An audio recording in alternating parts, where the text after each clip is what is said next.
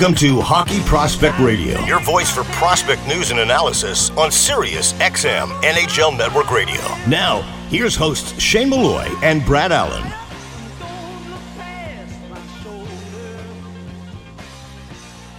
Welcome to season 18, week five, powered by Instat Hockey, offering the largest data and video library of players, teams, and leagues worldwide. I'm Shane Malloy with Brad Allen from hockeyprospect.com.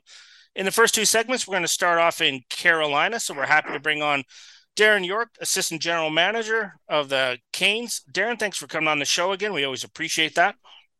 Thanks for having me, guys. Well, we didn't get much of a chance to talk to you after the draft. I bumped into you briefly, uh, but there wasn't really an opportunity to talk about what transpired, uh, particularly in the second day. So we want to go over a couple of your draft picks from last year. And first off, is is, is Gleb Trikozov. Now, the, he's a player that both Brad and I talked quite a bit about coming into the draft, and our thoughts on, on him. I think collectively, I think both Brad and I were pretty similar in our, you know, assessments of him. And considering what both our lists are, we had him quite high, but we weren't surprised that he sort of dropped where he did um, to you guys. Assessing him and looking at his potential moving forward and, and continuing development, Darren, what are your thoughts on him as an overall player? Yeah, I think um, from a projection standpoint, he has you know as, as much upside as guys that were probably taken you know thirty to, to forty players ahead of him.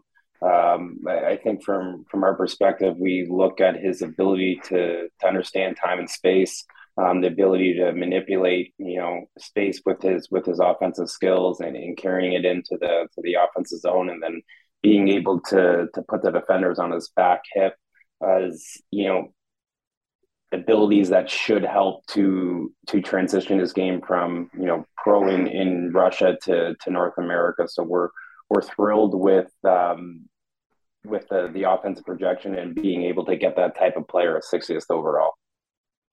Darren, you mentioned the offensive projection. I felt like some scouts shied away from him potentially because of the off the puck projection. I found that uh, watching him further in the year, he helped squash some of that. Uh, in, in, in, for me, anyways, we'll watch him because against uh, specifically in the playoffs of the MHL level against Stelnia and uh, against Krasnaya, specifically Krasnaya because they're a huge team, a heavy team. They play a more North American swarming style of defense. Uh, I thought he was tremendous in those series. Was that one of the reasons that you felt so comfortable with your evaluation, taking him where you did? Yeah, like when he when he's engaged, he knows how to play in, in the defensive zone, um, and so it's not necessarily that he can't do it from a hockey sense perspective. It's just getting an understanding of that if you are a little bit more engaged defensively, you get more uh, you get more opportunities to play in the offense, which you know players like him love to to do.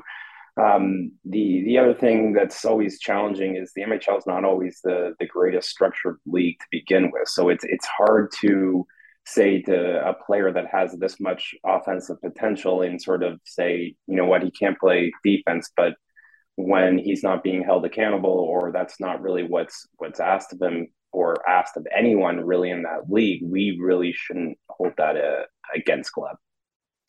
You know, one of the other interesting things is it may be a tremendous benefit to your organization, but also to Gleb is where he was drafted. And I find, look through the history, players that are drafted a little bit later just get that extra development time that almost all the prospects need, but they don't all get. And could it be a blessing in disguise that you know he's drafted 60th overall and there isn't this rush to bring him into North America and push the development forward and let the player develop at cert- at a certain pace that he's most comfortable with, and then at a certain point you bring him over. Yeah, I don't. I, I don't know if if we took him, you know, 30th overall, if we took him 60th overall, that really has any impact in terms of what we do from a development standpoint. I, I think we you know you, you gain information when you you go through the the draft evaluation process and then every game after that once he's your property you work with them and you can sort of add to add to your book on them and then figure out what you feel is the the best path for him so we'll we'll continue to to monitor um, Gleb as we have now that he's uh, back from his latest injury here and we'll, we'll continue to to work with him and try to get you know him where he wants to be and where we want him to be, and that's playing uh, significant minutes in the NHL. I want to ask you about another Russian player you drafted last year in Alexander Perevalov. Thoughts on his overall upside and what you've seen so far in about 14, 14 actually about 18 games already in, in Russia? Yeah, I, I think um, getting loaned to to Kunlun was, you know, a huge benefit for for him and us. Um, now that he's getting a little bit more, well, he's getting a lot more opportunity to to showcase his talents against men, and it, has been great. Um, I, I, think you look at a player that uh, maybe doesn't have quite the same, you know, higher end offensive abilities as Trikozov, but the the overall game and the ability to to showcase some of that offensive ability with the ability to, to play without the puck, with the ability to be, you know, hard to play against. Um, so I think it's been great for for us to see him in a in a bigger role playing in, you know, a very strong league. So we're we're really happy with with how this year has has gone with him so far. When you look at the the player's style, he reminded me a little bit of Vasily Podkolzin. Not not skill for skill, but in terms of the, the net front driving ability, the competitive nature of him, the ability to kind of be a, a hybrid player that can make passes but also score. Is, is that kind of is that power forward and versatility of him? Is that the main drawing points that you looked at when when you're drafting him? Yeah, like I I agree. Like there's there is a little bit of this power sort of finesse forward. Um, while still being maybe not the the tallest player, but he plays he plays a little bit of that heavier style game and able to to drive possession and, and he can put players on his back and just get to the net. Um, at the same point, he's really engaged um, without the puck, and he's going to be able to hunt and, and get on you know the forecheck how we we love to play, and he seems like he'd fit right into the to the style that you know we we play both in in Carolina and in Chicago looking at his game and potential versatility, does that give him you know additional value inside your organization?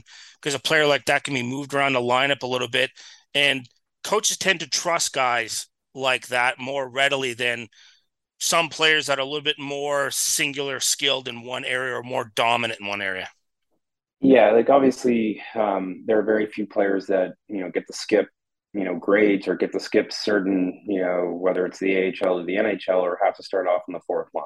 Um, when you get a player like Seth Jarvis, you know even even he had to to start a little bit on the fourth line to earn the player's trust. You know, so that may be a little bit easier for um, for Alexander. He he has shown um, you know this year that he can play on the fourth line and he can go play in the in the top six and still play a consistent style of game, uh, being hard to play against and being responsible as well as showing um, some of the the offensive traits that he that he showed at the MHL level. Do you like the fact as well as he's a right-handed shot, but plays on the off wing, but play obviously can play both sides. How much does that play into you know, when he comes over? Just having some additional versatility of play, playing both sides. Sometimes we take it for granted that a guy is equally as good on both sides of the wing, left or right. Yeah, I, think that's obviously a little bit more common with with uh, Russian players than it is maybe with you know can- Canadian or Americans. So again, what we'll try to do in the event or whenever he uh, we decide that it's it's time for him to to make the adjustment, we obviously want to put him in a position to to have the most success. So if that's you know, for him on the left side, if it's him on the right side, we we got to do what um, is best for the athlete and make sure that we're able to to put him in a position to to have success. I sometimes find, uh, particularly obviously with the style of aggressive style that you guys play with your forwards, particularly in puck pursuit, that when you have a guy on his off wing, I find that is a little bit more disruptive to the defenseman because it's not the norm of what they're expecting, and defensemen have to make decisions at such a high clip. Yeah, like it, it really depends on, I guess, from a forecheck perspective, when and where the, the puck is getting placed. Um, you're right. We we play aggressive. Uh, it's it's something that you know Rod has instilled over the last four years, and you know for for these prospects' perspective, and, and especially for Alex, it, it suits his his makeup in the game because of how well he can be engaged away from the puck and how he wants to hunt the puck down in the in the offensive zone. We're going to take a short break on Hockey Prospect Radio. We come back, we'll continue to talk about the Carolina Hurricanes. with their assistant general manager, Darren Yorke, right after these important messages.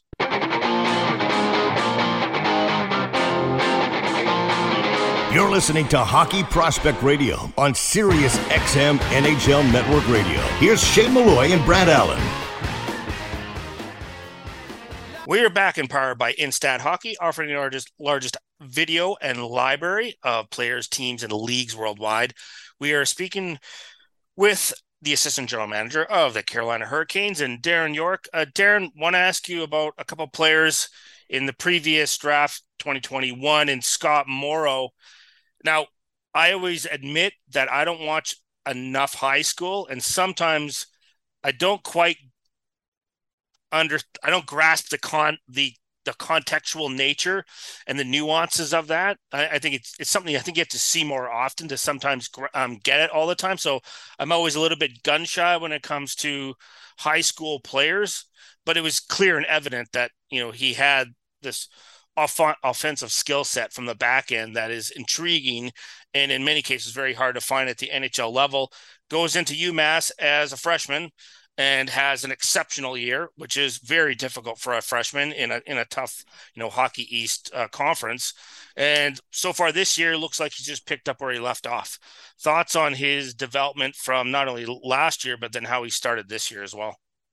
Yeah, Scott's um, he's been great. I was actually just just in UMass with him, um, catching up with him, obviously watching the games. But his the the time it's taken Scott to adjust from high school hockey to you know the ten or so games that he played in the USHL in his in his draft year to to last year now to this year, it just doesn't seem like he needs any time to adjust. Um, the, some of that is the way he processes the game, the the high end skill that he has. It, it just seems to him that at every grade that he graduates, it it just becomes easy and natural for him. So we we think that there is uh, a lot of upside with with Scott. We're thrilled that he's in you know a great situation to, to continue to work on his game, and we're just you know really you know excited for what the what the future holds for for Scott.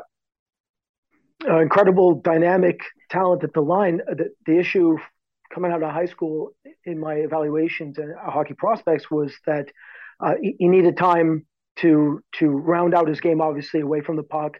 And there was a, I, I think the best way I would put it is energy inefficiency, meaning sometimes he, he would be able to uh, to absorb a rush correctly and, and and do it at a pace that you're looking for. And other times it would almost seem like he he wasn't aware to do it. That was coming out of high school and into the USHL. My question for you, Darren, is: Do you feel that he's he's shown uh, improvements on the defensive side of the puck at the college level, and, and how do you evaluate that uh, as he hits the AHL in the coming years here?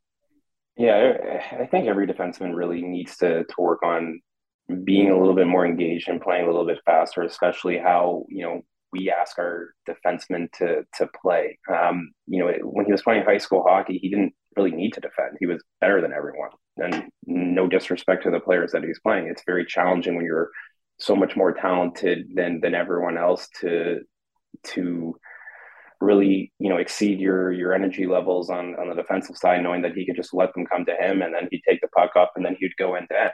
Uh, so I, I think obviously he was challenged a little bit more in in Hockey East, and he's he has sort of adapted and played a little bit faster and working on his gaps and being a little bit more engaged defensively. And there's going to be an adjustment level um, when he he graduates college and goes to to pro. The the good thing is he's he's not alone, um, and really the the positive thing and the thing that we're stressing is that he has attributes that very few players have. Um, like he when he gets the puck, he can he can make things happen with his skill. He can make things happen with his vision. He can make things happen with his with his feet and those tools at six two and a right-handed shot is you know it, it's really exciting for for us to watch what the future holds here for Scott. As he continues through his sophomore season, and by the end, if you guys think, you know, it's always a balance with college players. If you think he's ready to make that jump into the pro ranks and say as a 20 year old, or, you know, takes that third season and plays another season just to be the man again. But there's always that balance of like, okay, how much is he going to learn at the college? And then is he better in the American Hockey League? uh, I'm sure you know that's always about you know it is a decision obviously has to be made, but it's a balancing act between you know what's best for his next step and how much he can absorb. And from you know your evaluation, he seems to be a person who has that attribute of adaptability um, and resilience, which is he finds a way to get back to that equilibrium of not too high, not too low, and gets back to that really quickly, which is rare for somebody of that age. Yeah, like obviously, you know, right now he's you know him and us. We're we're just concentrating on you know how having him play the the best or having him have the best season possible for for UMass going after a national championship. So he'll you know I guess we'll have those conversations with with him or and where he's at and what he's thinking in terms of the, what the future holds. But really, everyone's focus is is getting him better each and every day and making sure that he can he can help contribute to to UMass run for a championship. I want to ask you about Aleksi Heimosalmi, and this is um, a guy that Brad and I talked about a lot in the draft year as well, and somebody that Brad had targeted early, and um, we had a lot of interesting discussions about him. After getting the opportunity to draft him, and then you know start to evaluate him really closely as a player because he's yours. Thoughts on his development and uh, what are the things that, about his game that really stand out to you? Yeah, I think the obviously the first thing is you know the ability to skate. Uh, again, as we we talk about you know quite a bit already on this on this segment here is how we want to play fast, and I I think with you know Heimosalmi is he knows how to defend fast, he knows how to jump up in the play. Um, despite being a little bit shorter, he's incredibly competitive and and will fight for those added inches. He'll box out in front of the net. Um, getting the, their team unfortunately isn't having the the best start of the year, and he's you know he's tied for uh, with three goals, tied for their league uh, or tied for their um, for their lead on the team. I I didn't get an opportunity to see him last year, Darren, and I saw it, but I imagine he didn't get a ton of minutes. Uh, how's he deployed this year, and are you happy with with where he's where he is, uh, the system he's in in the Ässät? Yeah, like his, last year, he it was sort of a little bit up and down, and then he got hit with COVID, and that sort of limited, you know, the, his ice time this year. Um, he started off in the top four, got a little bit banged up, and now he's back and you know playing a significant role, which was what we expected him to to play. Um, just given that the the hockey sense is strong with with Aleksi and his ability to sort of play, you know, fast offensively in terms of getting the puck up to the forwards and then jumping up or playing fast defensively and sealing off and, in ending plays. So we're we're excited here again with what the what the future holds for him. And then when his season's over, uh, you know, he's already signed, so we can we can start working on the the next steps for for his pro career. One of the things I like to look at for you know more undersized player like defensemen, particularly under you know six feet tall like Aleksi is is their willingness to box out and their willingness to battle and you know and do all those dirty things even though they don't have the weight and the power and the man strength yet because I think once he gets that that just I think it'll make him far more effective in the defensive zone and I think some people will underestimate his abilities in that way because he's had to play that way to make up for you know the lack of range and size and weight. Yeah, like it's um, you know if you're able to take away time and space, if you're able to, well, you're going to have to be you know competitive in the NHL because of how good the league is, and you know we feel that Aleksi has shown two of those traits, you know, pretty consistently since his since his draft year. His game really hasn't changed when he plays against you know his own age group. I guess going back to the U18s and and um, the the junior league up, but when now he he playing against men, he's still able to to take away hands. He's still able to to get into those battles. And again, it's he doesn't play that you know that small game. I mean, since he's also still 19, forget how young they really are, with the opportunity to come back and play at the World Juniors again, how much do you think that's helpful in, in the development cycle for him? Is that he goes to play with his peers and it's kind of like a measuring stick of understanding where he is because he's playing against obviously men that are bigger, stronger, faster in some respects, and more mature. But then he can take a look at what he's done against his peer group and then bring some of that back to um, Liiga as well. Yeah, like uh, first, it's an it's obviously an incredible opportunity anytime you get these these athletes get to represent their country and to try to get a little bit of normalcy. Um, you know, unfortunately, they had the the first World Juniors last year taken you know, cut short for them, and then the the summer one probably wasn't, you know, the the best because it's it's been a long year for all these players, and now you get back into a normal year. So it will be a good measuring stick. Obviously, he's had a little bit more experience now in that tournament to know what it's to expect. But given that it's a small sample, it's it's not just the the be all end all. You want to be able to see, you know, his his assets shown in you know versus the best players in his age group, and we expect to to be able to see that, um, given that he's already done it for you know two and a half tournaments already. Darren, want to thank you very much for coming on the show. We always appreciate it, and good luck through the season. Uh, thanks for having me, guys. That's Darren Yorke, Assistant General Manager of the Carolina Hurricanes. Brad and I are going to take a short break. We'll be back right after these messages.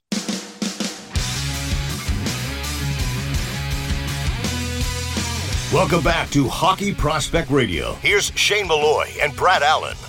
We're back and brought to you by Instat Hockey, offering the largest data and video library of players, teams, and leagues worldwide. I'm happy to bring on Scott Luce, Director of Amateur Scouting for the Vegas Golden Knights, to talk about some prospects in their system. Scott, thanks for coming on the show again. I always appreciate it. Thanks for having me, Shane. Let's chat about uh, some players that I just want to get some update on them. And the first one is Zach Dean. Like in his draft year, I was really intrigued by him. And I know there's some other players in that draft class that had greater offensive production. But what really stood out to me was his versatility to play in a lot of different situations on the ice, penalty kill, power play, last minute, um, you know, head to head against the top teams and trying to shut them down, last minute of periods, last minute of games. When you needed a goal, like he's a clutch goal scorer, like almost 50% of his goals, whether a first goal, insurance goal, game winning goal. Uh, to me, like that shows his mental, emotional resilience and be able to like get him back to an like a mental state where he can just handle that type of pressure. So to me, that really stood out. Um, and the fact that I think he's a dual threat. I think his shooting ability and passing ability is equal. And for me, when you have a centerman like that, when you get into the NHL, it just provides the coaching staff a lot of options to put him around in the roster and makes him, I think, a more valuable player if you're not just looking at the point production at a junior level. Because I think his points will just you know, some players just transfer points over. They go, oh, I got almost like 50 points in junior, and they end up getting 50 points in the pro. They're like, shouldn't he have got more points in junior? It's just that he plays the game so much like a pro. Yeah, no, I think you, you, you hit the nail on the head there with, with Zach. You know, his biggest thing is his versatility. He's got uh, all those assets and attributes that you described, which did pop in his draft year, but more importantly, they've carried over as he's developed in, in the Quebec Major Junior Hockey League. And that's what has our organization the most excited is the fact that maybe he's hard to describe coming in as a pro, you know, next season. Like, what is he? When we talk to our minor league coaches and our NHL head coach, and you know, it's not necessarily what you see is what you get. It's what he provides in that secondary layer of uh, of support and versatility. Because maybe his projected identity is still remaining to be seen, based on the fact that he provides all those things that you just discussed. I mean, the biggest thing is is that the 50-50 production in regards to uh, goals and assists. He that means he can complement any type of player. So you can move him around the lineup, move him up and down the lineup. He's good on special teams. He has character. So he's one of those things when you're looking at a pick in the later first round, maybe he doesn't have that star potential, but he's got a lot of uh, meaningful attributes that are going to make him a very good player down the line. Well, I you know the biggest issue, obviously, for anybody who's evaluating is trying to project out that you know that five year, six year down the road of what is he going to be when he's 23, what is he going to be when he's 24, and then you look at teams that are successful in the playoffs, they always have a guy like Zach Dean, and a lot of the times they play somewhere in that second to third line role, depending on you know what the depth they have at center, because the coach can rely upon him. Like if I was sort of explaining him to your coaching group in Henderson, I'm like, he's the guy that you're going to be comfortable with putting in any situation, regardless of his age, because he's just dependable. He's not going to make critical errors, and if he does, he's just. I think he is he has a real high level adaptive processing. Like when I watch him play, he doesn't make the same mistake over and over again. He seems to figure things out and figure players out quickly that he's playing against. Oh, wait a minute, they're going to beat. They're, they seem to be able to beat me in this situation, so I have to adjust here and here. And sometimes that takes players games to do. And for him, it's more to like periods and shifts where that's where I'm really I really like his game is how quickly he can adapt and overcome. Yeah, well, his, his IQ speaks for itself in, in, in, those situations that you just described. I mean, it's more shift to shift, especially we, you know we noticed that at a couple of rookie camps that we had in regards to maybe a slow start in the first period, but then all of a sudden, bang, he's he's changed his approach. He's winning faceoffs. He's going into a different area of the ice. He's winning battles. Uh, he's effective on the PK he has the ability to adjust and adapt on the fly, which at, you know at the NHL level and pace of play is so important. Yeah, and I I think with patience, this player is going to be you're going to look back and go, boy, that's like that was a really high value pick. Uh, I just think he's a guy that helps you win in the playoffs. And when you're picking like you were picking later in the draft, like you did when you got Zach, I think that's where the value really lies. Uh, I want to ask you as well about another player in that in that draft class in Daniil Chayka, who came over as a Russian, uh, went to the OHL, played with Guelph, and I thought he he adjusted extremely well. That's a sometimes a hard thing to do, particularly for defensemen. Different style of play, different culture, different lifestyle.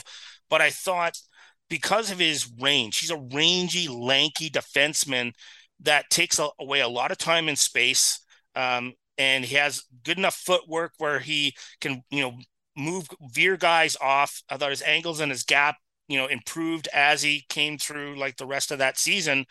But then I thought his puck retrievals and moving the puck up the ice effectively was really good for someone who came into the OHL. Thoughts on like his adjustment to the OHL and then you know, now he's jumping into the American League in Henderson for his first three games. And talk a little bit about his game and that adjustment in the Ontario League.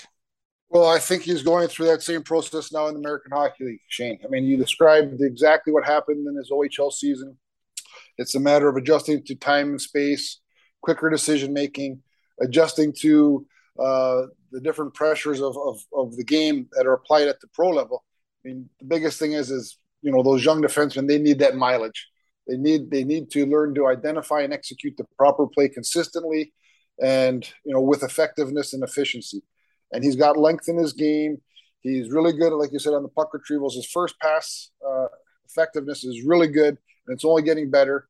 Uh, you know, he, he closes strong when he needs to, and he provides a great two way presence. You know, on projection, he just needs that uh, pro mileage to bring all those attributes together. I think sometimes we forget when we're watching a player play how young they are. And of course, he's going to turn uh, 20. Did he turn 20 already? So he just turned 20 end of October. So he's only 20. So, and like you said about getting games played and, you know, looking at some of my past research of the guys that actually made it, the amount of games played prior to turning pro, and then that, especially for defensemen, and the number of games played at pro level before at the American League before they went into the NHL like really full time, you know, you're looking at sort of that 200 games played in that kind of area, that two and a half years to get all those repetitions necessary. Is that something you guys are looking at in terms of Daniil? Like once he gets those reps and he's, it becomes almost um, automatic. His decision be- becomes automatic in many cases because the game comes so fast that you know he takes a peek, looks back, goes and retrieve, knows where his op- options are, and then can make those plays. And then like learning how to handle those bigger, stronger, faster forwards that he didn't have to handle in, in Ontario. Yeah, no, that's that's exactly right. When you look at Nicolas Hague and his development process right. that we had from our, our, first draft and and the amount of time he spent in Chicago in the American Hockey League with the Wolves, and now you look at the player that he's become with that that mileage that I, I previously mentioned. And Daniil's going to go through the same process. We've got a very competitive situation in Henderson with our, our young defense this year. And Daniil's going to have to create some separation in time. It's not a sprint, it's a marathon. And he's going to learn from the coaching staff, he's going to learn from our development staff. And, you know, those little nuances that those young defensemen have to, like you say, make automatic in order to be effective at the national hockey level, he'll acquire those. But it doesn't doesn't all come at once. What are your thoughts about the advantage of having your American League franchise just down the road from the, your parent club and being able to have all your player development staff in one place, coaching staff is close by, management is close by, to have a greater ability to monitor and assess players like on the fly. So there isn't that time gap between having to travel all over the place. And so that that type of more synchronous type of development, how much does that help not only the the organization, but you guys in the amateur staff of being able to have that direct communication and everybody's in the same place? Yeah, well, those those things that you mentioned are all obvious uh, in regards to logistical. You know, it's great for us at amateur meetings to come in in January and see our pro team play and then see our American League team play. And then that way we can get a chance to, to see the guys that we draft and see how they're developing, speak to the coaches. You know, what are, what are they working on? What does he need to improve on? You know, we're right about this guy needing to be stronger and that affecting his game. And, you know, there's lots of positives with it. And maybe, maybe we're a special, uh, a special market in regards to the city that we play in, but it allows our young guys to adjust to uh, perceived Las Vegas lifestyle um, sooner rather than later. Like they're not dropped in after a couple years playing in, in a, a farm team in a different location. They're in the city. They're going to play in the National Hockey League, and so they're they're used to it. They know the lifestyle. They know where to go to eat. They know where to to go for schooling for their children and all that. It's just a matter of of a level of comfort, so they can just be the best player they can be in the end. Question about, um, and this is something that I actually learned from uh, one of your colleagues in Vegas, Vaughn Karpan, is how, how important it is for when you guys come in for your scouting meeting for the amateur guys to get allow get them to see live pro. Because you're so busy chasing players at the amateur level that sometimes I always found I can get caught in tunnel vision.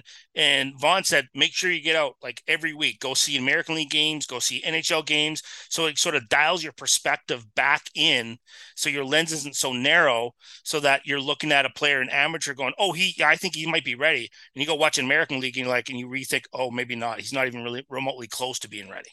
Yeah. Well, you always have to, you know, see where the bar is at, right? You, you know, yeah. once the guys come in and see the National Hockey League, they go, "Oh, geez, that guy! I thought he was close, but he's got some work to do." And then when we see the American League team play, we say, "Okay, well, this guy he can play there next year and you know and develop." That's why it's a process with most of these players. I mean, the high end guys they step in and it's a seamless tra- transition, but for the majority of NHL players, there's a process that they have to go through, and and and from a scouting perspective you know you have to know where that bar is. You have to know what the standard is. You know if you look over the last 10 years of the game the improvement in the overall pace of play has been phenomenal. Whereas now we're going to junior games and we're seeing guys that skate for the most part all of them are good skaters. Whereas 10 12 years ago maybe 15 years ago you'd have a couple guys that just you know didn't have the same pace didn't have the same legs but had good hands could shoot the puck so there was that, okay, well, if he gets the skating, he can play. And that was what the time the minors had to do. But that's now erased. You have to be able to skate at, at not only the NHL level, but the American League level. And unless you see that live as an amateur scout, you might not be aware of it. Absolutely. We're going to take a short break. We'll be back on Hockey Prospect Radio right after these messages.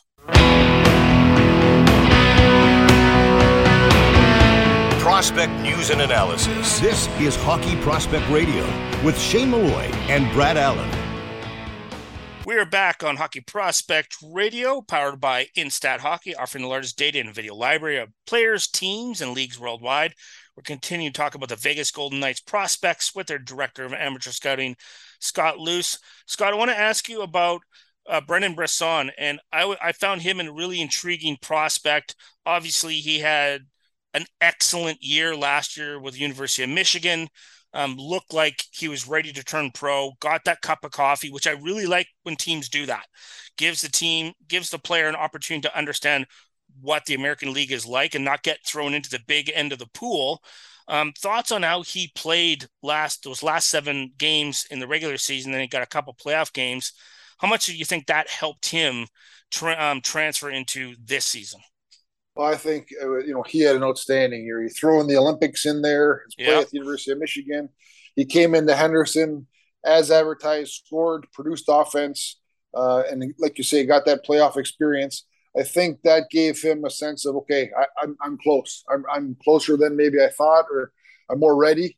And that coming into camp this year, you know, was so important for a young player to have it. When you're a scorer and you have confidence, you know, it's now a matter it's now a matter of gaining that confidence to start the season and letting it snowball. And that's the process that he's going through now. And uh, you know, but having that experience last year, he knows he can do it already. So that's half the battle as he gets the, you know mentally and physically or, or mentally and psychologically adjusted to this season when I see players, they you know they get maybe get a year or two in junior, then they go to college. I'm always wary when they leave after the first year. I think it's a regardless if you're drafted in the first round or not. I think that second year is really important because I think it allows you to be the man on your team. Um, even though you may be highly skilled, there's other aspects of your game that needs to mature. And I like to see a player be the man on their team before they make that jump to the next level. How important do you think it was for Brendan's development to just come in and be like the number one player in terms of like not just offensively but defensively in his role with the University of Michigan? Well, I think it's all about confidence and it's a state of mind, right? And I, I agree with your assessment 100%. Sometimes teams like to bring guys out early because maybe their depth chart dictates that. But when, you, when in an ideal situation, you want it to be a situation where they're ready both physically, mentally, and production wise and play wise to turn pro. And in Brendan's case, that's exactly what happened at Michigan. And it could have been easy to turn him pro after that first year, but I think the second year really enabled him to take that next step in his play away from the puck and work on his play away from the puck because we know he's got the good one timer shot on the power play. He's a goal scorer, but to allow his skating to get a little bit better and his play away from the puck got a little bit better and now he's ready to go and he's, he's a pro hockey player now and he's just going to get better. When I ask you about Lukas Cormier, I obviously I'm out in the Maritime, so I get a chance to see the Q play a lot, and I thought he was an intriguing prospect for you guys. I know not a lot of like defensemen five ten or or smaller make the NHL, but I think he has the the ability to make that jump because of his hockey sense but also his situational awareness defensively. I think that just got so much better. And he was another guy who I thought really needed to come back to that fourth year in the Q and just get as many reps and play against the best players and be forced to like be the number one defenseman and handle all the situations, not just offensively, but everywhere. And I thought that was going to help his transition into the American League a little bit smoother than than if he maybe had left a year earlier. Yeah, well, he, he really stood out in our rookie tournament this year for those very things that you mentioned. He's no longer just a one dimensional guy, an offensive guy, and a power play guy. This guy's play away from the puck and defending against players. He's worked on his angles, he's worked on his stick work. You know, his defendability at the pro level is only going to get better. And he made huge strides last year in, in doing that. And that enabled his transition. Like you say, it's going to go a little bit faster now because he doesn't have to adjust as much because he's already prepared for himself. He's already prepared himself for this big step. Question: How much of, of the conversations you had with with Jim Hulton in in Charlottetown about next steps for you know for Lukas Cormier in terms of his development, what he needs to work on? Because I always find that the teams that are a little bit more progressive in junior like to work in conjunction with the NHL teams because it not only just helps the player develop, but helps the players or like the other players that are not your property develop as well. Yeah, well, we're very fortunate. Jim had NHL experience, so he knows what the game's like at that level. Uh, Jim was one of our assistant coaches in Florida when I was with the Panthers, and uh, he really helped Lukas. You know, he just said, "Hey, listen, if you want it to be a seamless transition, you got to work on these things on a consistent basis." And Will Wil Nichol, our director of player development, worked with Jim and Lukas, and that was really evident. The improvement was really evident uh, in his defensive play, and Jim definitely played a big role in that and, and held Lukas accountable. Uh, sometimes junior guys let their horses run, and uh, Jim was the other way. He made him accountable and said, "If you want to be a better pro, you got to work on these things." So we're we're very thankful for that. Does it help that you know you can give video of players uh, like with his skill set of that size in in the NHL and say, look, these guys can be super successful, and this is how they do it. You look at like you know Jared Spurgeon in Minnesota or Torey Krug, right in St. Louis, and you know similar bodies, similar styles, but they can be super effective. And here's some of the things that you have to work on, looking at what their game's like. Well, I, I, think it's definitely there. I mean, even when we, we draft players, you know, we'd like to say, you know, we'd like to ask them, you know, who they compare themselves to, who they can see themselves as, and it's not who their favorite player is. It's what do you think you can be in the NHL? And a lot of times, uh, guys, you know, give yeah. answers that are just you know not not in the same stratosphere. But for the guys that give the answers that are very correct and, and honest, and then they follow up with that with like you say the video work, it helps them visualize their future. They can you know watch the NHL games, watch the highlights, and see themselves doing that role down the line. And that's the starting process. There is basically identifying what your what your role is going to be, what your identity is going to be as a pro, and and learn from those guys that play a similar role at this point in time. That's what, when I have conversations with prospects, especially going into the draft. I ask those questions. I'm most curious about the self awareness of the player. Do you really know who you are? You know, I may not always be right in that assessment, but if they're way off, it's like that to me is a red flag of like, are you sure? Like, I don't like question them hard, but I, you know, Scott, we, I'm sure you guys do the same thing. You kind of like re-question them again, right? Just to make sure. So I always find that process interesting as well. I want to thank you very much for coming on our show. Always appreciate the insight of your prospects and good luck through the season and safe travels. Thanks a lot, Shane. Have a good day. That's Scott Luce, Director of Amateur Scouting for the Vegas Golden Knights. We're going to take a short break. We'll be back right after these messages. Welcome to Hockey Prospect Radio, your voice for prospect news and analysis on SiriusXM NHL Network Radio. Now, here's your hosts, Shane Malloy and Brad Allen. We are back and brought to you by Outside Edge Hockey, hockey player development at outsideedge.ca. We're happy to bring in a regular guest of ours, Pat Malloy. He's a player development skills and skating coach with a, a great uh, record of helping players get into the NHL and and be more successful. And we're going to continue on with some additional topics uh, this season. So really excited to have him back on. And this week's topic is the use of technology in developing technical skills that translate to tactical performance. So that was a bit of a mouthful for me, Pat. But I, want to uh, to ask you from your perspective, sort of the definition of that, and then and then if you and then for for me and for our listeners is get into how what that looks like from a player development standpoint. Yeah for sure. You know in today's day and age where we've got you know an abundance of technology really you know the first thing for me was figuring out all right what ways can we enhance a player's ability to grasp things that allow for performance within a game you know, video obviously has been around for a great period of time, but ultimately, how do you use those things? Is video a tool we use? For sure. But how can we use it to enhance a player's learning and, and ultimately their adaptability to new concepts or techniques that will allow them to tactically perform?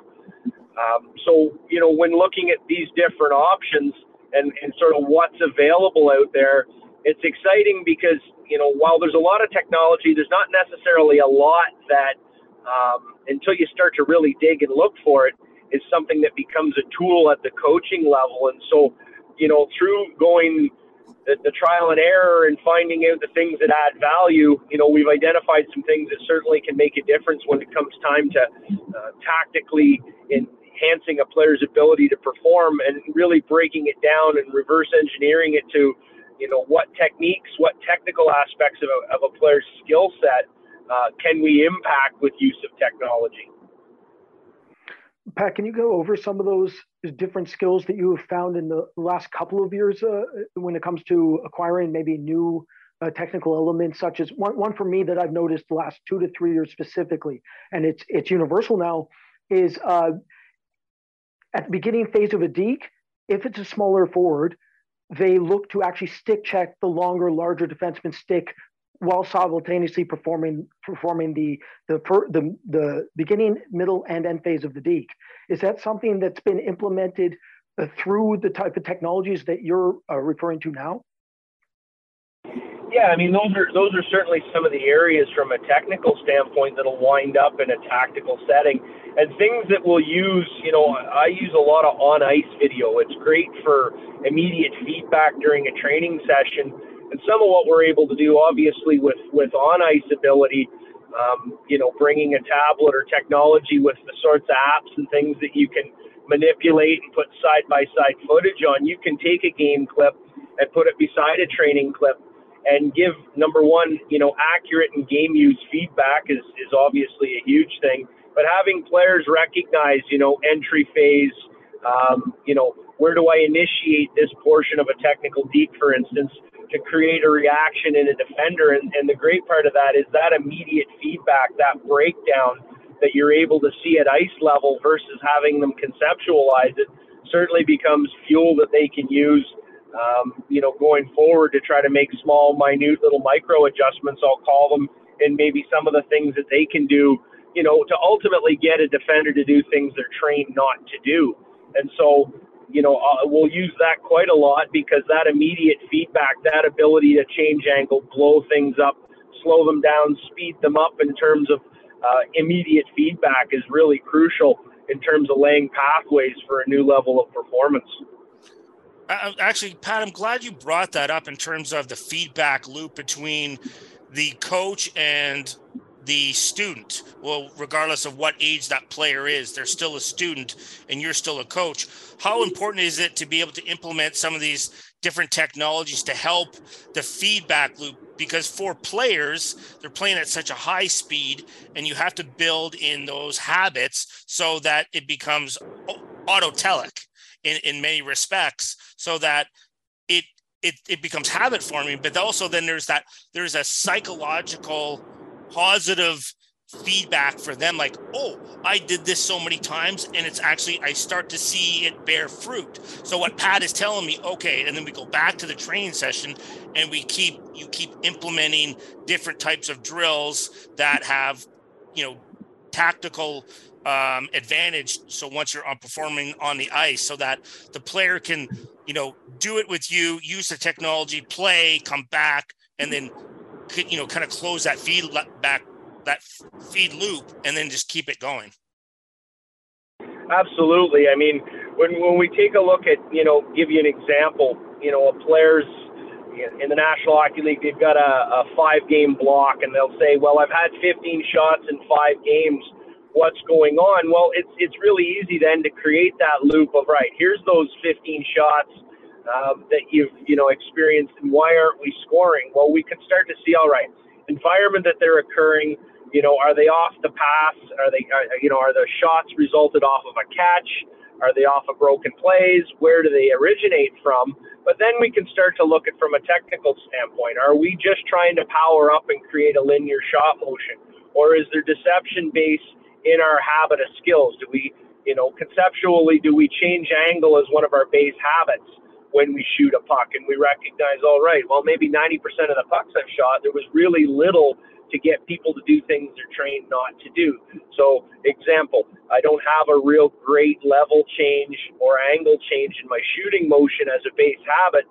I'm just trying to power up and kill shots. Well, I think we know when we put all the numbers together, goaltenders that are set and ready are typically in an advantageous position, you know, compared to a shooter that brings average to below average shooting skills or habits to it. So one of the things we can do is look at that feedback loop and say, based on these 15 shots, we know there's some habitual things that we want to start to attack in terms of creating a little bit more higher percentage opportunity to finish on the chances that we get. And so things like that on ice video become very important you know, digging a little deeper when we're maybe looking to uh, develop a, a, skater's explosion. One of the things that you, you know we'll do a lot in a gym, for instance, is things like a force plate.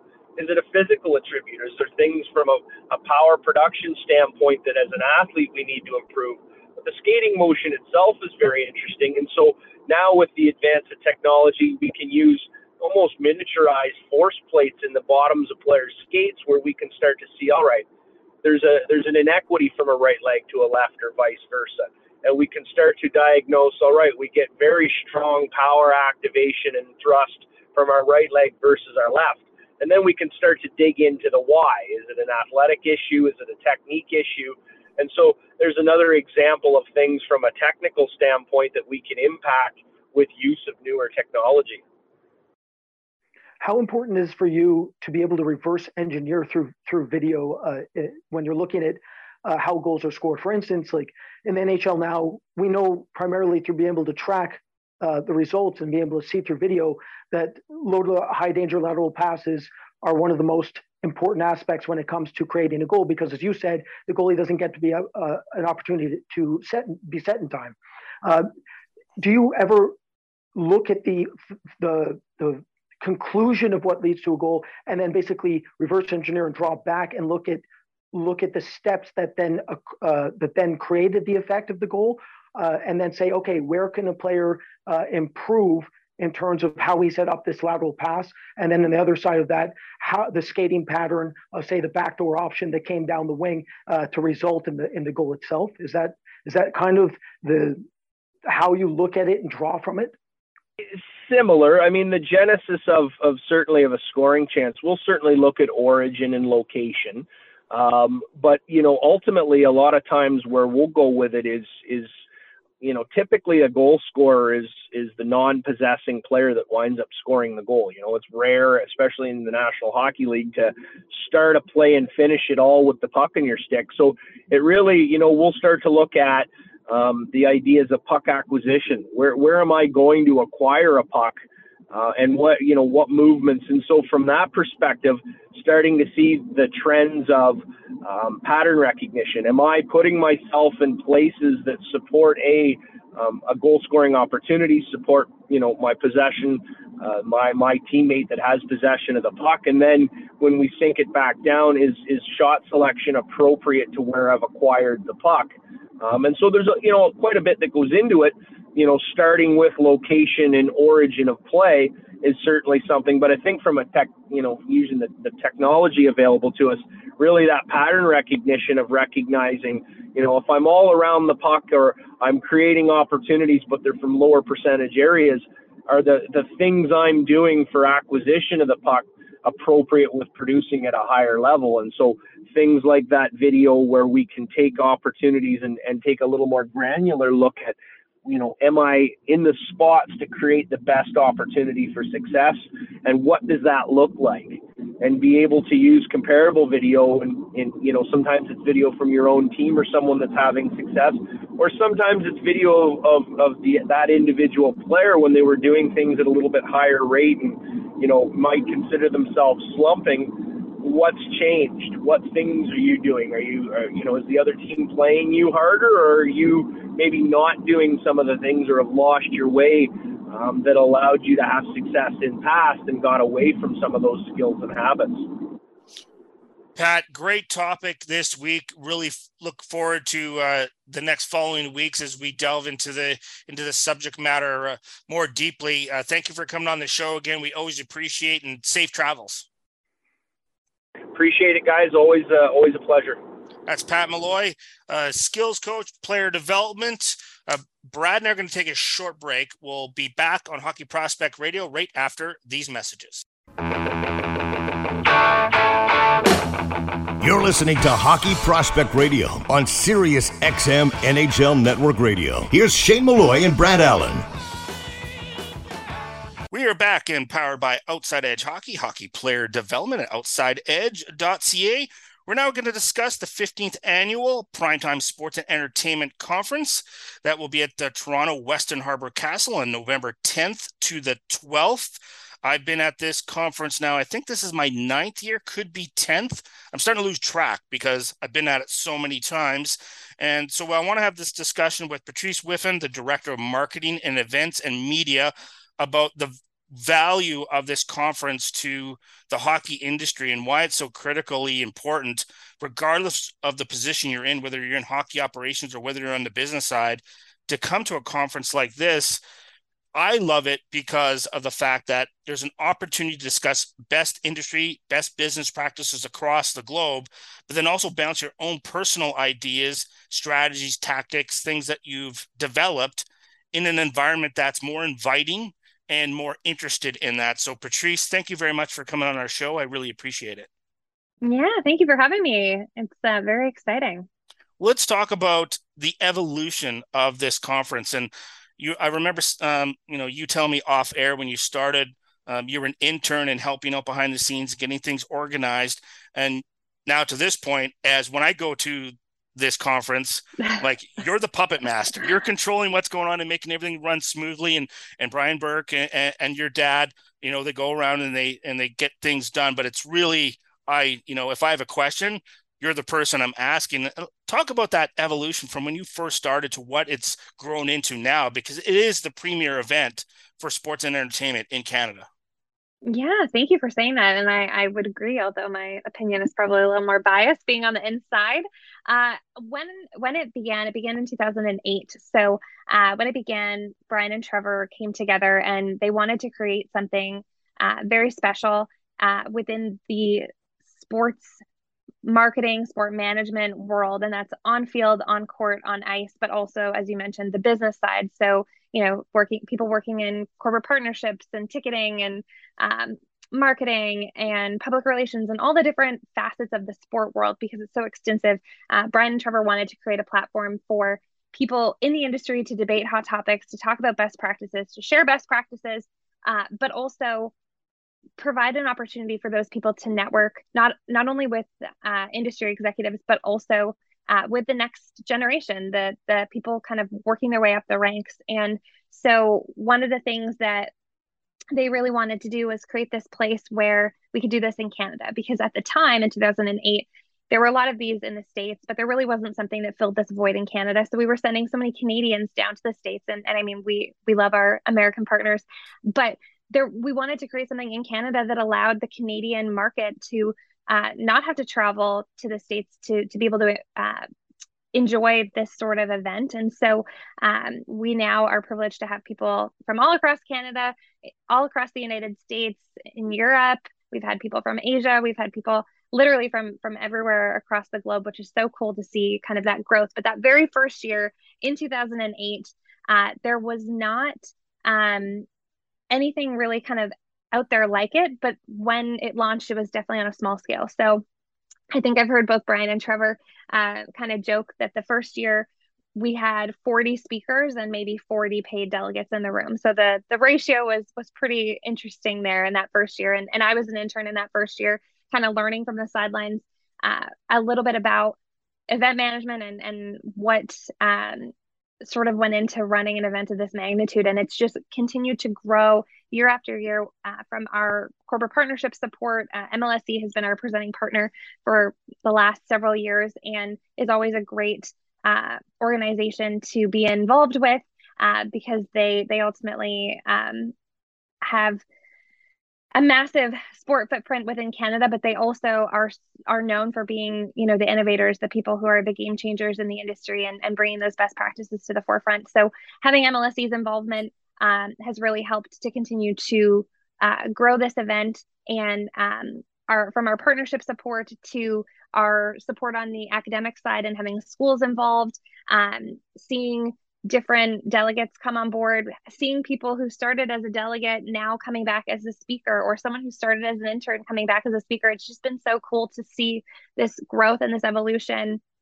And um, I, I I mentioned that when we started in 2008, we had 40 speakers and 40 delegates.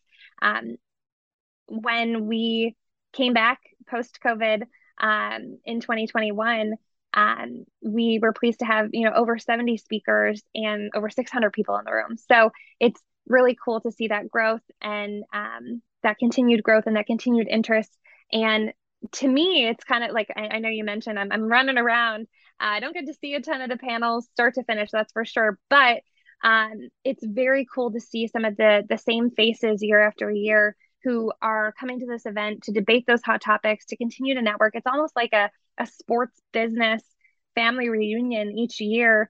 Um, and so it's it's been cool to see the the progression, but also um, just how it's it's sort of changed and evolved, and uh, really excited for the 15th year and one of the things I really appreciate about it is the inclusion of the students. So they have an opportunity to meet not only delegates, but people that are more senior in the business world and sports business and be able to make those connections. And I've had people from that conference, young students, contact me and I could email them back and and we could sort of like share back and forth so they can get a little guidance. And I think that's just as rewarding for people like me and other delegates that those students attend. And I like every Absolutely. time I bump into students like this is the place you want to go because networking is so critical, but it's your also opportunity. You may find a mentor there. You may find somebody that actually helps you with your career long term.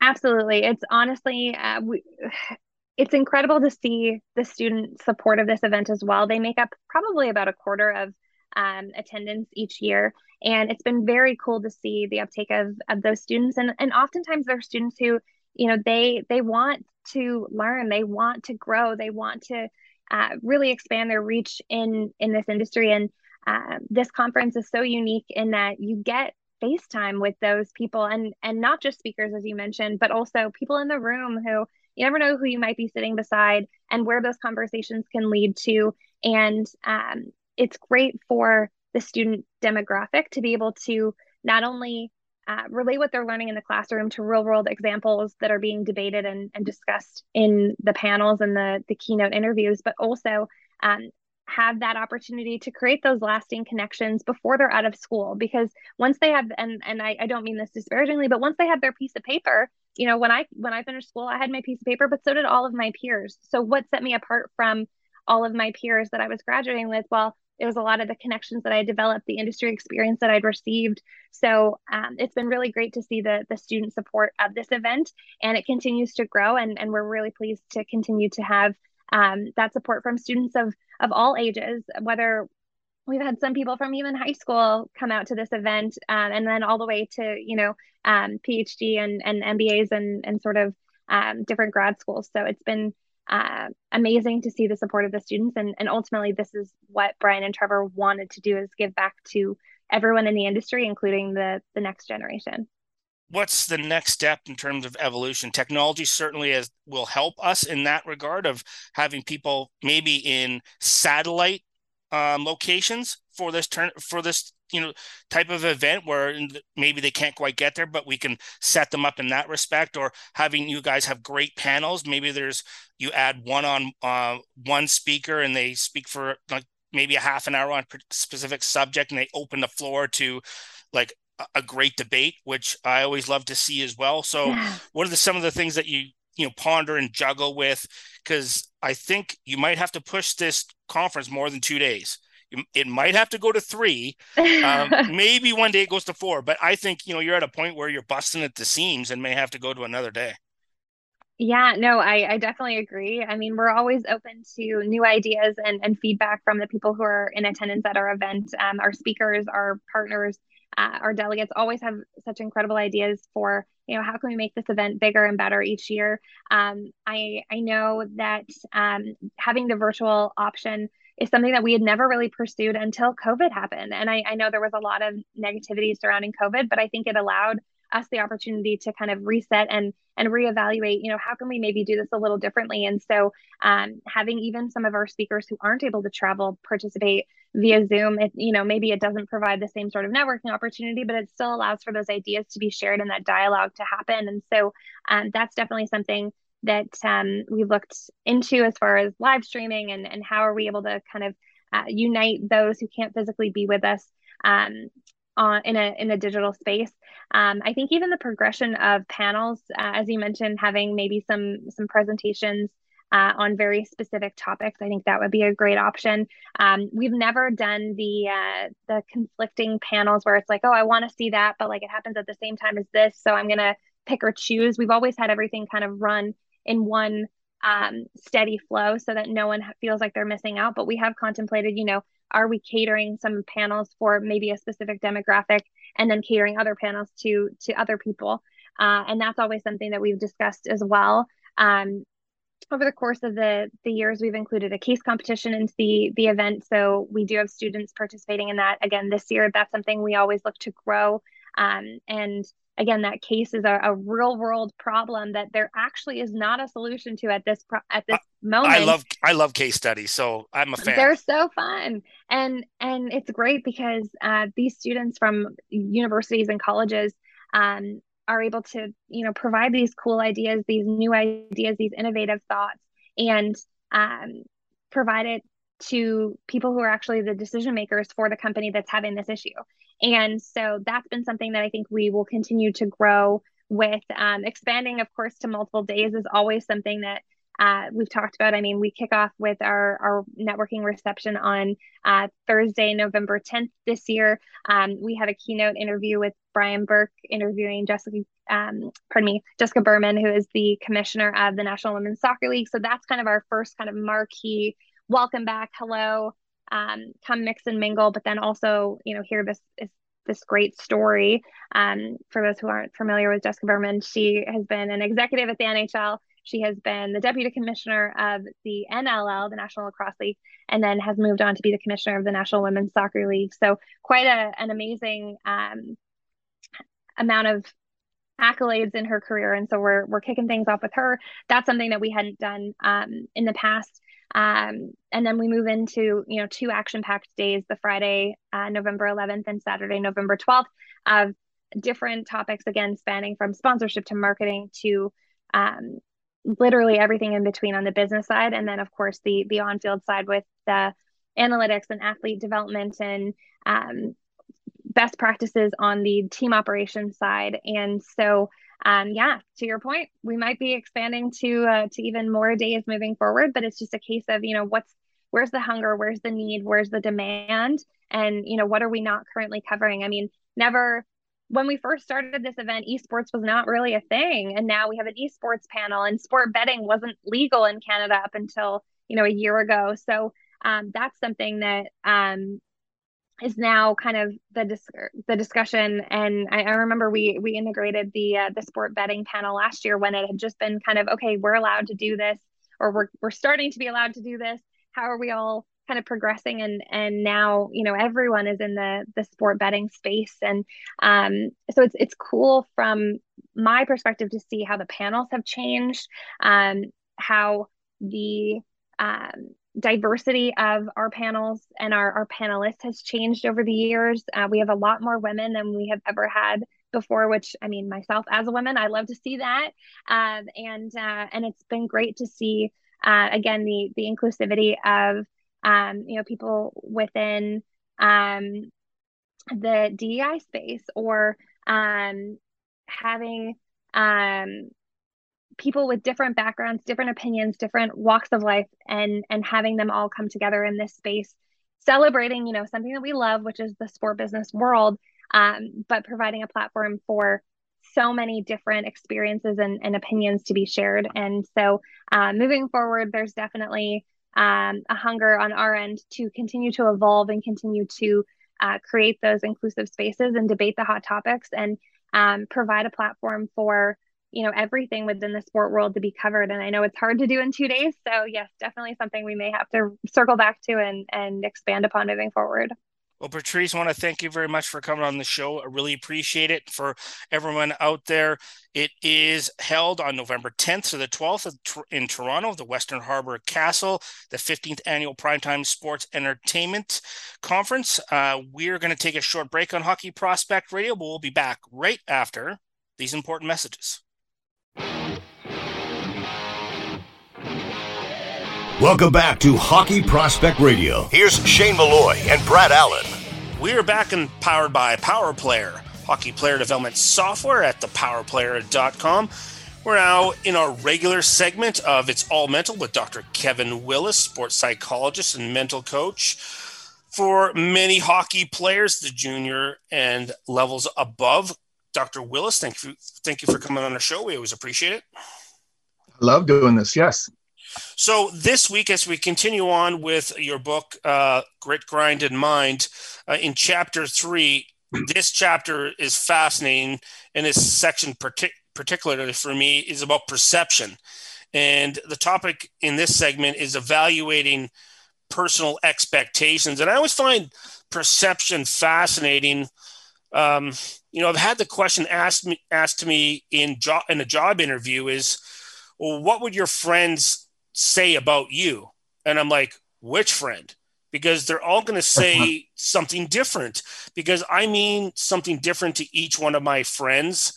Um, and each of us brings something to our individual relationships. What so like it's very much in tune with your own brain chemistry and you're friends with people for a long if you're friends with somebody for a long time, I think well biologically you are providing something to them and they're providing something to you that you need. Like you Yeah. need that. Yeah. It's not just like I like him because he's a good guy or he's, she's a great she's a great person. There's actually like a biological need there. So I think that always like you know perception and evaluating personal expectations. Do you find in the younger players uh, specifically that you know they have a hard time evaluating their own personal expectations or interpreting those personal expectations from other people because they they simply just don't have the well-rounded life experience that sometimes it's necessary to do that. Now, sometimes there's some unicorns out there that kids, I'm like, I swear I'm speaking to a 50 year old who's been Yeah. like a, a world traveler, but you know, that's a bit of more of a rarity from, you know, from your, you know, personal experience and, you know, in, in the clinical standpoint, um, speak to a little bit of that circumstance. Well, I think I think the most important thing, and, and we talked a little bit about this last week, and this idea of perception is sort of self-awareness, right? Do I know who I am? Do I know what I bring to the table? Do I am I am I honest and am, am I realistic about who I am and what I can do? Because there's a, a fair amount of frustration and anxiety that can result if I'm if I'm sort of clueless as to my ability or as to my potential, you know, in certain circumstances. And so the young person, I find maybe doesn't get so so hung up in that. And when I say young, I mean you know your peewees and and maybe even down down your squirts and stuff like that. But I think once you start getting into you know that bantam age group and you're 14 15 16 year olds you you better know who you are you better have taken some time and been honest about it as to who you are, what you can do, what you can accomplish, and where you can go in this game. And so what I do is I I just help these people learn how to check in. That you'll hear me say that a thousand times. Check in with yourself. Check in with yourself. And what I mean is I need you to just take a minute and, and just check in with your feelings, check in with your thoughts, check in with where you're at in this moment right now, because you're getting ready to do something, whether it's to play a game or to practice or, you know, hit the gym or whatever it is.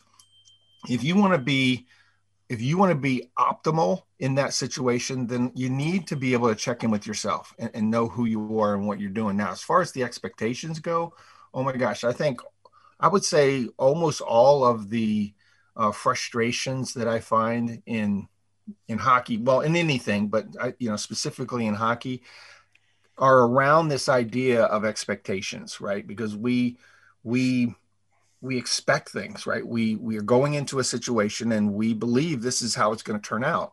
And if you've lived you know even a few years on this earth you know that a lot of times that's not what happens. There there are a lot of times when the thing that i expect to happen doesn't happen. And so are you able to deal with that?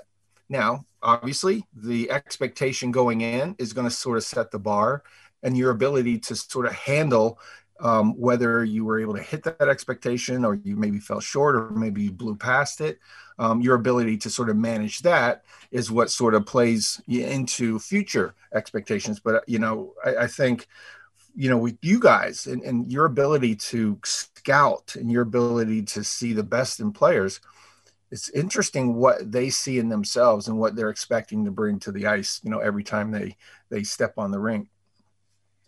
Uh, thanks for coming on, Kevin. One thing I, I, find really interesting about expectations is what happens when unreal, unrealistic expectations can develop frustration, and then that frustration can lead to a de- not only a decrease in performance but overall burnout. Can you talk about expectations and how they correlate to a burnout effect for a hockey player? Yeah. So, you know, it's funny because it's it's such a fine line between a high expectation and an unrealistic expectation. A high expectation is really pulling the best out of out of a player, right? It's really getting the most that they have. It's it's forcing them to work hard and to to go into those uncomfortable areas because we think you have it. So that that high expectation is something that I never want to discourage ever. I really need people to set high expectations and go for it, right?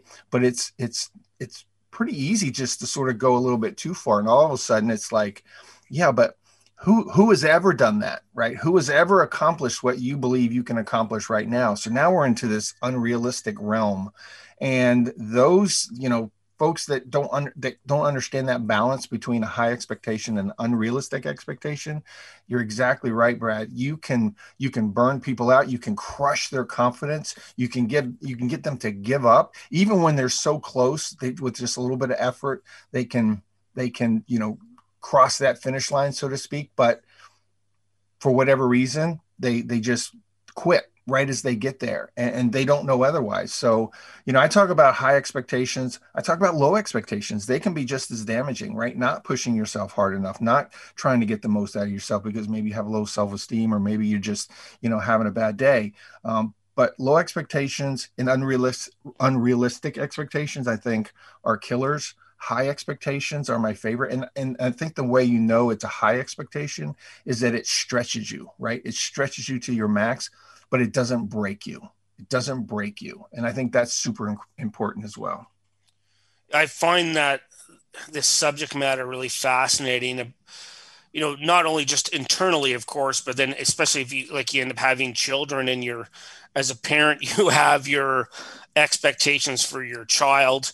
Um, but then you have, you know, you better recognize, and I think being a parent is no different than being a coach or an evaluator. Like you're in a position of evaluating uh, a person and not forcing what you think um, should be pushed upon them and allowing that that journey to sort of unfold in itself but then just mentor them through their process and so that they can evaluate their own personal expectations effectively instead of having just this crazy notion of what you're going to do and it's so uneven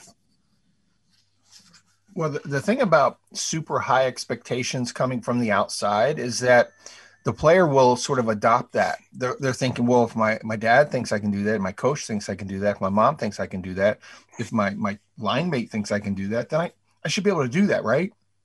Well, and so maybe you bump your expectation up, and that's okay if it's bumping it up and making it high, high that stretches you. But what if you bump it up and now it's unrealistic? And I hate to say this, and parents are going to get pissed at me, but I think parents, because they don't understand this game, they've not been on the ice, they've not done this. Not, not not all. Obviously, there's a lot of parents that have played hockey and understand the game, but they're also you know that was years and years and years ago and unfortunately our memory isn't quite as clear uh, down the road when we've got kids. And so what ends up happening is that we sort of set these expectations on top of these kids because we want them to to strive and to reach for these big things. But if the kid is not understanding that oh this that's within me that's that's possible then that that high expectation feels like a weight feels like an anchor right? Literally dragging down. So it has the opposite effect. Uh, so yeah, expectations come from inside of us and it comes from outside of us. And it's just the awareness. We've got to understand that our expectations, you know, if we're ever frustrated, if we're ever pissed off, wherever, stop and think, okay, so what did I think was going to happen here? I bet you a dollar to donut that what you thought was going to happen and what's actually happening, there's a giant gap. And that's why you're frustrated. That's why you're irritated. That's why you're anxious, right? And it's just a matter of, of being aware, aware of that and then being able to manage that. We're going to take a quick break on Hockey Prospect Radio and continue with our segment of It's All Mental with Dr. Kevin Willis right after these important messages. Did you know you can open Upper Deck hockey packs any time of the day from anywhere in the world? Well, if you haven't checked out Upper Deck ePack yet, you're really missing out. Open NHL trading cards from your smartphone, tablet, or computer and conduct trades with other collectors all over the world. These are not just digital cards, you can actually store cards for free on Upper Deck ePack and have them shipped to you for a nominal fee. Check out the new wave of collecting at UpperDeckEPack.com. That's Upper Deck, the letter E, and pack.com. Instat Hockey offers the largest data and video library of players, teams, and leagues worldwide, trusted by leagues, teams, coaches, and scouts at every level of the game. There is no better choice than Instat to help in the areas of evaluation, development, and exposure for your brand. Their unmatched database saves coaches and scouts hours of time as individual player shifts and stats are pre cut into separate playlists. Also, the option to edit, share, or download your own clips using Instat's video editing tools. Visit instatsport.com slash hockey today for more information. Instat, the Institute of Statistics. What does every competitive hockey player, no matter their age or ability level, need from their coaches? They need knowledge that'll help them improve in specific areas, and they need to know how they're doing. Power Player brings clarity to the development process and helps build stronger relationships and trust between coaches, players, and parents. A feedback platform built around performance evaluation system, Power Player helps coaches provide individualized instruction, performance metrics, and ratings, and comments and video directly to players. Visit thepowerplayer.com today and get in the feedback game. Outside Edge has built a reputation for guiding hockey players toward their potential and provides on and off ice development programs for hockey players. Outside Edge Hockey Development operates all programs on the philosophy of quality over quantity. Our strength, skills, and mental coaches understand the demands of the game and use this knowledge to develop strength, speed, and energy systems so our athletes can reach their potential. The Outside Edge programming features KPI based strength and conditioning programs, skating, and skill development sessions for pro, junior, midget, bantam, and peewee. Contact us today at outsideedge.ca. Prospect news and analysis. This is Hockey Prospect Radio with Shane Malloy and Brad Allen. We're back and powered by Power Player, hockey player development software at thepowerplayer.com. We're speaking with Dr. Kevin Willis in our segment It's All Mental. He's a sports psychologist and mental coach as we continue through his book Grit, Grind, and Mind. Uh, chapter three, we're discussing perception. In the sub uh, topic, we're discussing this one is um, examining motivations. Uh, Dr. Willis, this is an area that I'm also like extremely interested in, not just from like from a personal standpoint, but trying to evaluate somebody else's motivations, um, particularly like in you know Brad and my circumstance where th- these aren't players that we see every day. They're not part of our communities, so we're having to dig deep into them and watch, you know, observe them. Try to have you know we have conversations with them. Just trying to dig up all these different you know little tidbits about this player to understand what their motivations are and honestly it's exceptionally difficult um, talk about you know from a clinical standpoint of what you do about how you know you help them examine their own personal motivations versus obviously what's going on around them because that can sometimes impact how like what their motivations are.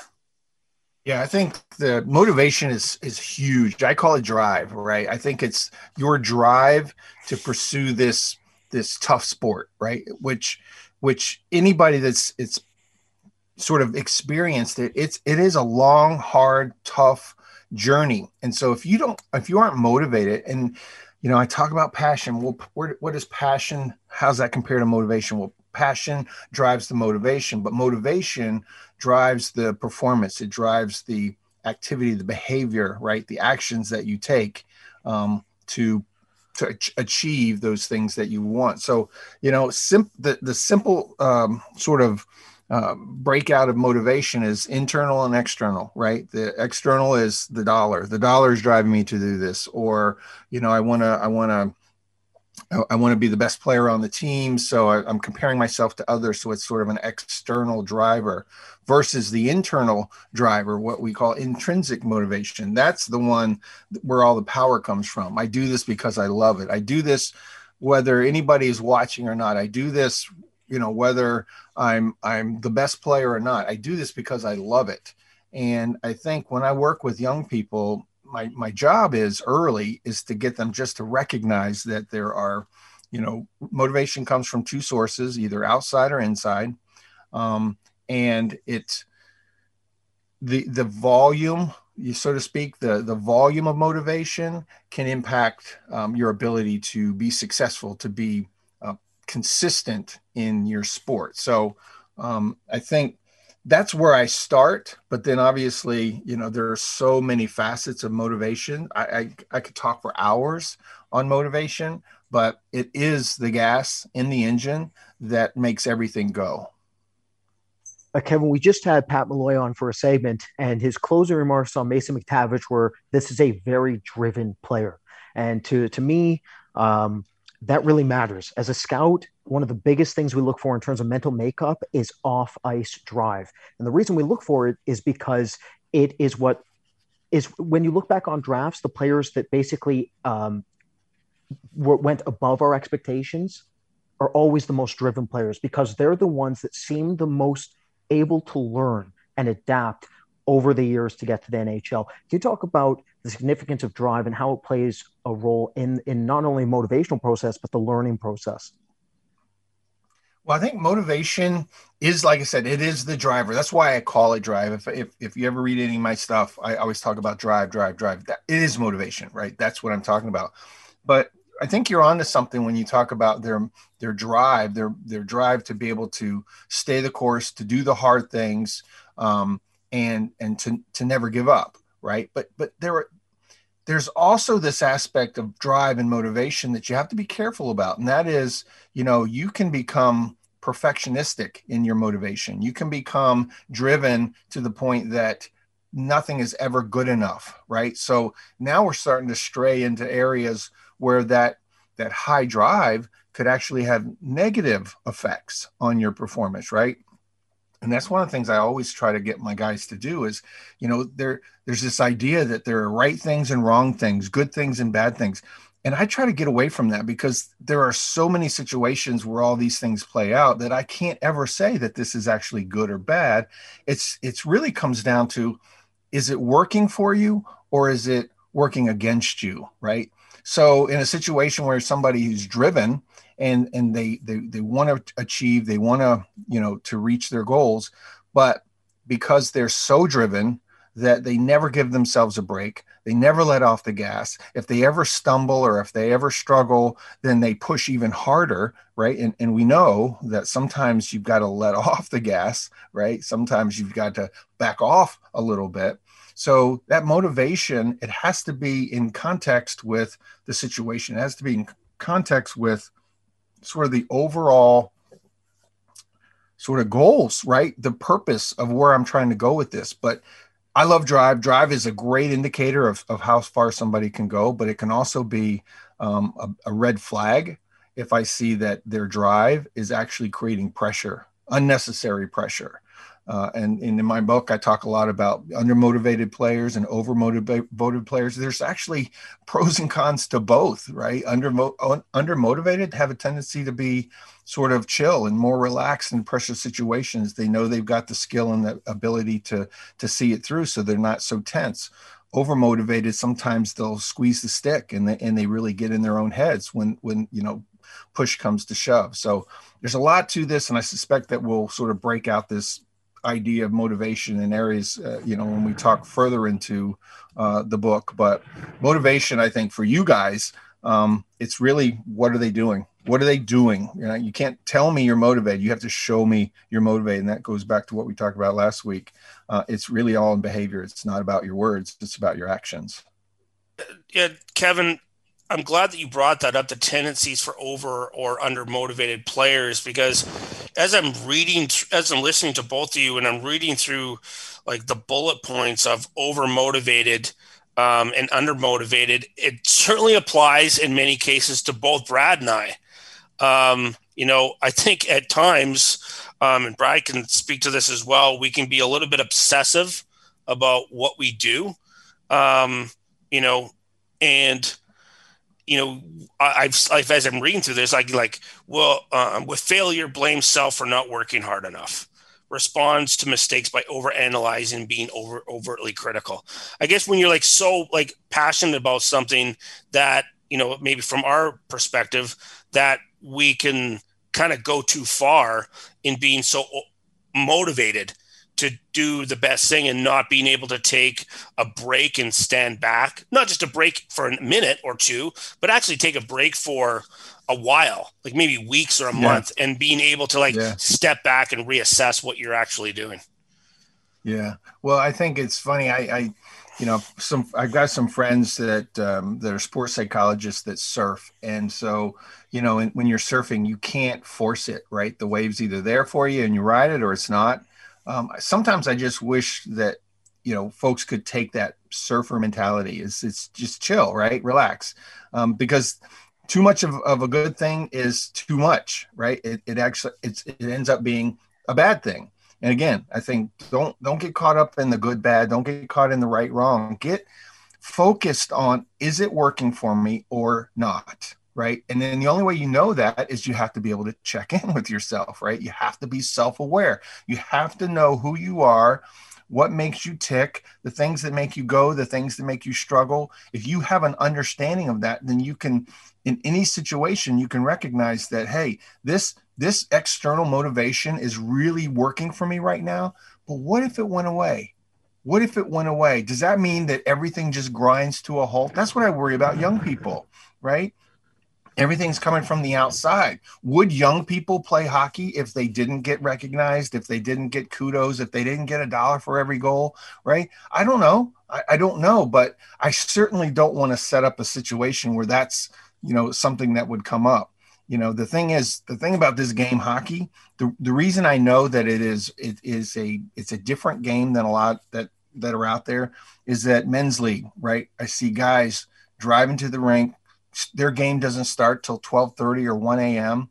and they got to work the next day, but they're out there playing because they love this. That is internal motivation. That's intrinsic motivation. That's doing it because I love it.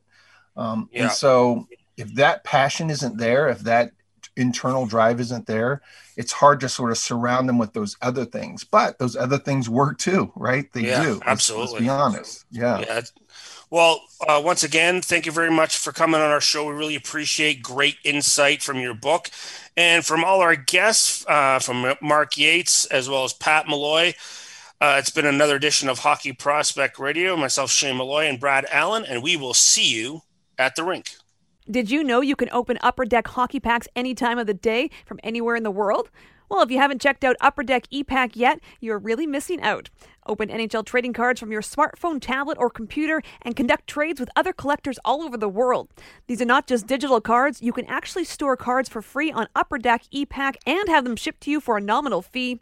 Check out the new wave of collecting at upperdeckepack.com. That's Upper Deck, the letter E, and pack.com. Instat Hockey offers the largest data and video library of players, teams, and leagues worldwide, trusted by leagues, teams, coaches, and scouts at every level of the game. There is no better choice than Instat to help in the areas of evaluation, development, and exposure for your brand. Their unmatched database saves coaches and scouts hours of time as individual player shifts and stats are pre cut into separate playlists. Also, the option to edit, share, or download your own clips using Instat's video editing tools. Visit instatsport.com slash hockey today for more information. Instat, the Institute of Statistics. What does every competitive hockey player, no matter their age or ability level, need from their coaches? They need knowledge that'll help them improve in specific areas, and they need to know how they're doing.